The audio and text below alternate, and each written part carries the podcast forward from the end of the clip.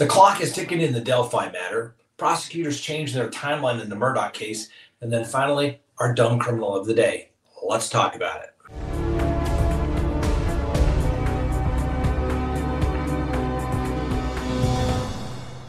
Good day, everyone. My name is Scott Reich, and this is Crime Talk. We are on the road today. I'm actually coming to you from a phone booth here at the FBO in Grand Junction, Colorado. So, before we get to the docket, you know the drill. Subscribe if you haven't, like if you do, leave me a comment, and make sure you hit that little bell so you receive notifications. And remember, you can listen to us anytime on any of your favorite podcasting apps. Just simply type in Crime Talk. All right, let's go ahead and get to today's docket. November 7th, 2022. Richard Allen, the man charged with the 2017 Delphi murders of Abby Williams and Libby German, remains in custody at an undisclosed state facility. Now, the Indiana Department of Corrections released a new mugshot of Allen, who has been moved to a state facility for his safety. He was previously transferred from the Carroll County Jail to the White County Jail. Now, as soon as the Indiana State Police announced that Allen's arrest and revealed that the murder charges filed against him uh, during a news conference on October 31st, the case has marked by a little bit of turmoil. Overwhelmed, Carroll County Circuit Court Judge Benjamin Diener recused himself from the proceedings, citing concerns about his personal safety and the tidal wave of media and public inquiries about the Delphi case. After the judge's recusal, the Indiana Supreme Court assigned the case to Allen Superior Judge Fran Gull. Allen's probable cause affidavit still remains sealed, and the court had set November 22nd for hearing to determine if those records would remain out of the public eye.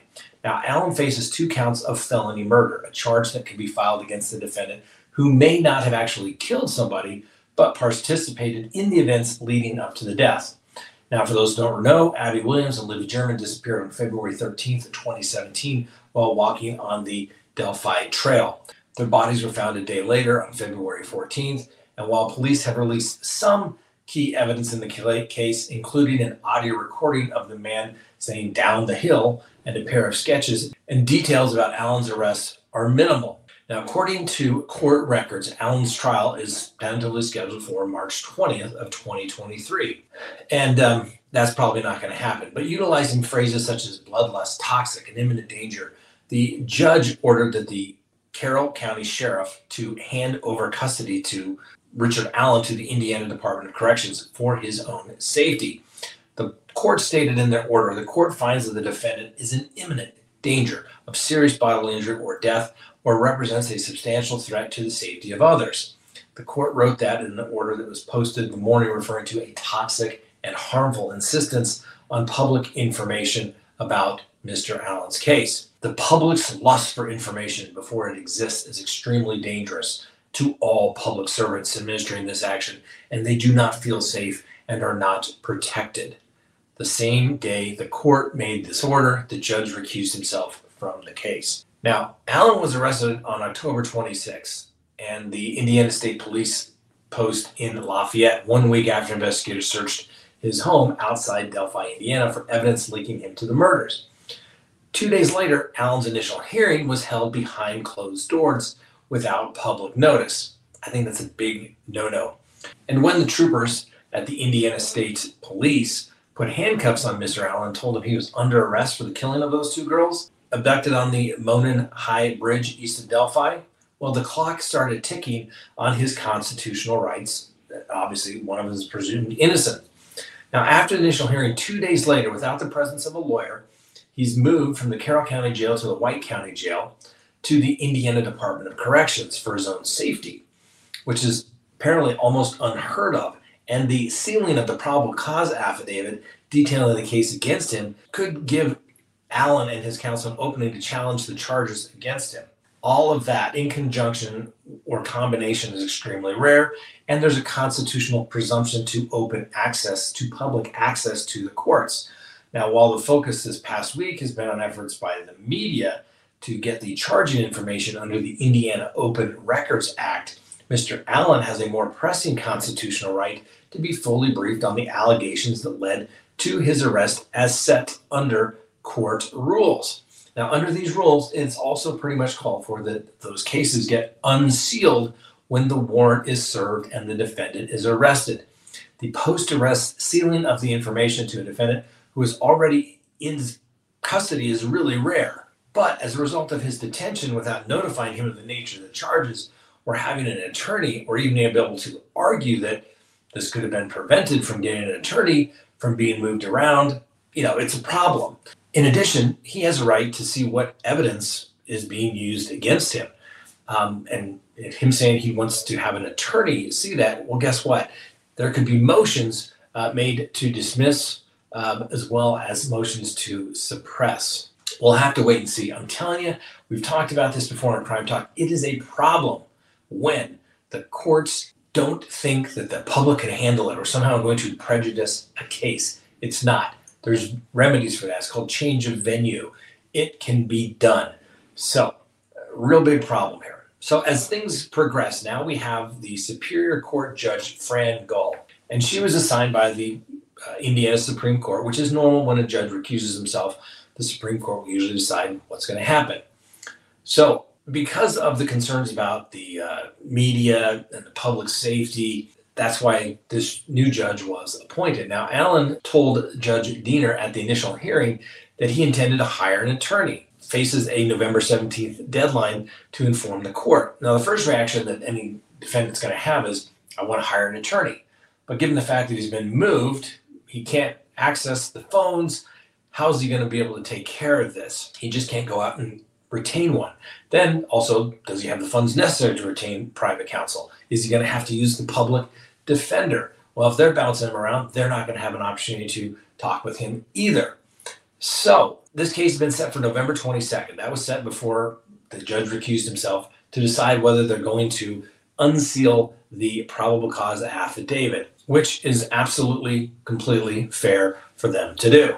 And Allen has an absolute right to see the charges against him. And the affidavit for the arrest warrant is going to provide an outline of the evidence that they have against him as well. Like I said, he has a right to know the nature of the charges. He has a right to know what evidence is going to be presented or the basis for holding him, you know, his liberty being uh, taken from him. Now, Allen and the state also face a 30 day deadline to file a motion to seek a change of venue if either side feels that they cannot receive a fair trial or they potentially feel that the uh, court would be biased against them as it relates to the county in which it is going to be held in. Given the fact that the court has recused themselves, it would seem pretty obvious that they're probably not going to hold the trial in the county in which it's currently being charged. Just makes common sense. The other thing is the trial date, okay? The speedy trial clock has begun counting. Now, it wouldn't surprise me if that early trial date in March doesn't uh, proceed. There's no way that the defense is going to be able to prepare for this case in that short amount of time, assuming Mr. Allen can get an attorney, whether he's going to use the public defender, but they're going to need to determine where the case is going, uh, where should it be tried? And what are the natures of the charges? Any possible defenses? Experts, very unlikely. And with the two counts of felony murder, which have aggravators, include kidnapping, uh, as well as wrongs against minors, prosecutors could consider on whether to pursue the death penalty for the murder for the murders of Abby and Libby. Now, the felony murder charge can also be lodged against the defendant who may not have actually committed the killing, but participated in the events that led up to the deaths of the young ladies. It would not surprise me that, like I said, this trial date is not going to go. They're going to need time to prepare, particularly if the state's preparing this case for some period of time against Mr. Allen. Although you got to wonder why it took so long, but they, they, the prosecutor, should be ready to go, even though they say the investigation is ongoing makes me kind of think it's going to be a Lori Vallow type of situation, or could be the type of situation, but a prosecutor really isn't ready. It could be an advantage to Mr. Allen, but the reality of it is the prosecution needs to get ready, and this information needs to be released. There's nothing in there that's going to be so so shocking to everybody that we can't handle it. That is going to affect the trial. Mr. Allen's going to be given the presumption of innocence if jurors are honest in their response to questions in voir dire. They don't think they can be fair and impartial, guess what? Then they just simply are not going to participate. It's that simple. All right, before we move on to the next story, please, everyone needs to go and get a background subscription service. And how do you do that? You simply go to crimetalksearch.com. You sign up for that background subscription service, and you will be able to do as many background searches as you would like. And it's literally done while you wait. You type in the name, they ask you a couple of questions, and then you get a report literally while you wait. You can have an email to you, and it's going to have information regarding civil judgments, property records, criminal history, someone having to register um, on one of those registries we hear so much about. Yes, those are the type of things you want to know. So if there's somebody new in your life, maybe somebody you're just not getting that warm, fuzzy feeling about, now is the time to do it. And listen, you can cancel that subscription at any time, but why would you? Because you can check on anything. Heck, if there's cases you talked about here on Crime Talk, put those names in there. You can do that. Check them out. See what else is out there. All right. Next on the docket, Alex Murdaugh. Prosecution's moving their timeline around. Always interesting. And I would note that HBO has a special. Some of it's really good, some of it's not so great, a lot of speculation. But for a good context of the Murdaugh case, I'm telling you, uh, it's worth the time to watch it. So if you haven't, or you don't have a subscription, uh, do what you can. But it's on the HBO Plus and it's called Murdaugh: The Low Country Murders or something like that. But uh, it's a good good watch. I think it's three episodes, so it's only three hours of your life. Uh, it's pretty good. So check it out. Let's get to it. Now, as we know, the Murdaugh trial is set to begin March 20th of 2023. And according to some new uh, documents filed earlier this week, uh, the prosecution has changed the timeline of the deaths of Maggie Murdaugh and her uh, son, Paul Murdaugh, whose bodies were found at uh, the Murdaugh family hunting property, property in Colleton County, South Carolina on June 7th, 2021. Now, Alec Murdaugh, um, Maggie's husband and Paul's father, has been charged with their murders and he's pled not guilty, claiming to have been at a hospital visiting his alien father when the alleged shootings took place. And according to those filings, prosecutors now believe that Murdaugh's were gunned down between 8:30 p.m. and 10:06 p.m and the South Carolina Law Enforcement Division, also known as SLED, had initially set the time between 9 p.m. and 9:30 p.m. Now, Murdaugh called 911 at 10:07 that night to say that he found the bodies, but in an August hearing, prosecutors revealed that the video and audio recovered from Paul Murdaugh's cell phone recorded a conversation between the three at the hunting property at about 8:44 p.m. And last week, prosecutors said at a hearing that Alec Murdaugh left the property at 9:06 p.m before returning to make the 911 call about an hour later. The Murdaughs at the time were having an unspecified marital problem and were uh, living apart. As Maggie drove to the lodge, she reportedly texted a friend saying that Alec was acting fishy. He's up to something. Well, Maggie reportedly left her car running when she arrived and walked to the dog kennels where, where Paul was taking photographs of a dog he was watching for a friend. Well, Maggie and Paul were shot to death near the kennels, and Paul was shot with a shotgun at close range, and Maggie with multiple gunshots from a semi automatic rifle. Now, law enforcement officials um, have said that blood spatter was found on Alex Murdaugh's clothing, indicating that he was present and nearby when his wife and son were shot. I think that's easily refutable, but that is ultimately why we are going to have trials. Now, I find it interesting when the prosecutors are rather certain about something and then they change the timeline, particularly as it relates to, you know, the time of death, because they've obviously realized that what they previously stated isn't working in their timeline, so they've got to try and fix it. Makes you wonder. Best argument in front of a jury is, ladies and gentlemen, the prosecutors don't know what happened. How do they expect you to know what happened? And guess what? That's reasonable doubt. Find him not guilty. We'll see how this case continues to uh, turn out. All right. And then finally today, our dumb criminal of the day.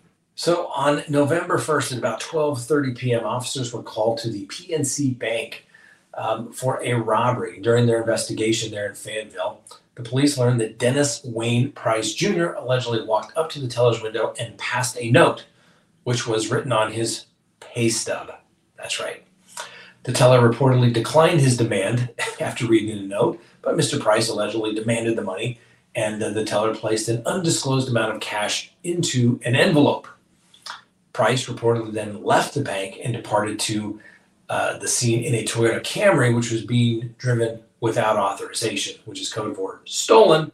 And prior to heading to PNC Bank, Price allegedly went to the Lumbee Guarantee Bank and passed a note the drive-through there, where they demanded money. The teller reportedly refused to give him any, and he drove off. Well, North Carolina State Police located Price in uh, uh, the nearby county and he initiated a traffic stop. He was taken into custody without incident, and he's been booked into custody, being held on a $250,000 bond. That's right. Uh, bank robbery's got to be one of the dumbest crimes ever committed. Rarely, if ever, does somebody get away with it, at least for very long. And uh, giving your pay stub with your name on it, clearly not a smart thing to do. Mr. Price, you are a dumb criminal of the day. All right, thanks for watching. Hopefully, enjoyed the show. Um, sorry for the abbreviated version of it, but I am traveling, got to do some of that lawyer stuff. I know it gets in the way of doing the fun stuff. Anyway, have a wonderful day. We'll see you next time on Crime Talk.